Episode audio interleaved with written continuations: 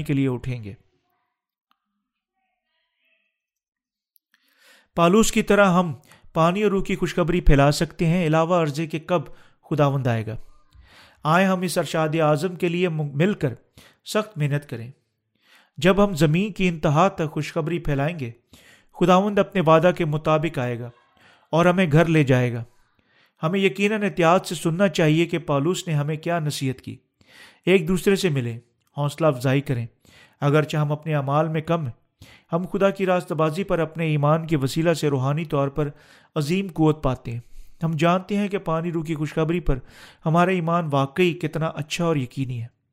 ہم واقعی اپنے خداون پر ایمان رکھنے والے ہیں جو خدا کی کامل راست بازی ہے۔ جب ہم خدا کی راست بازی پر اپنے ایمان کے ساتھ اس دنیا کو دیکھتے ہیں، ہم پاتے ہیں کہ بہت کچھ کرنے کے لیے موجود ہے۔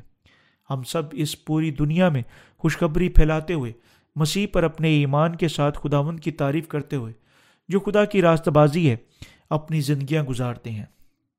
حاللویہ میں اپنے خداون خدا کی راست بازی کی تعریف کرتا ہوں۔ آمین۔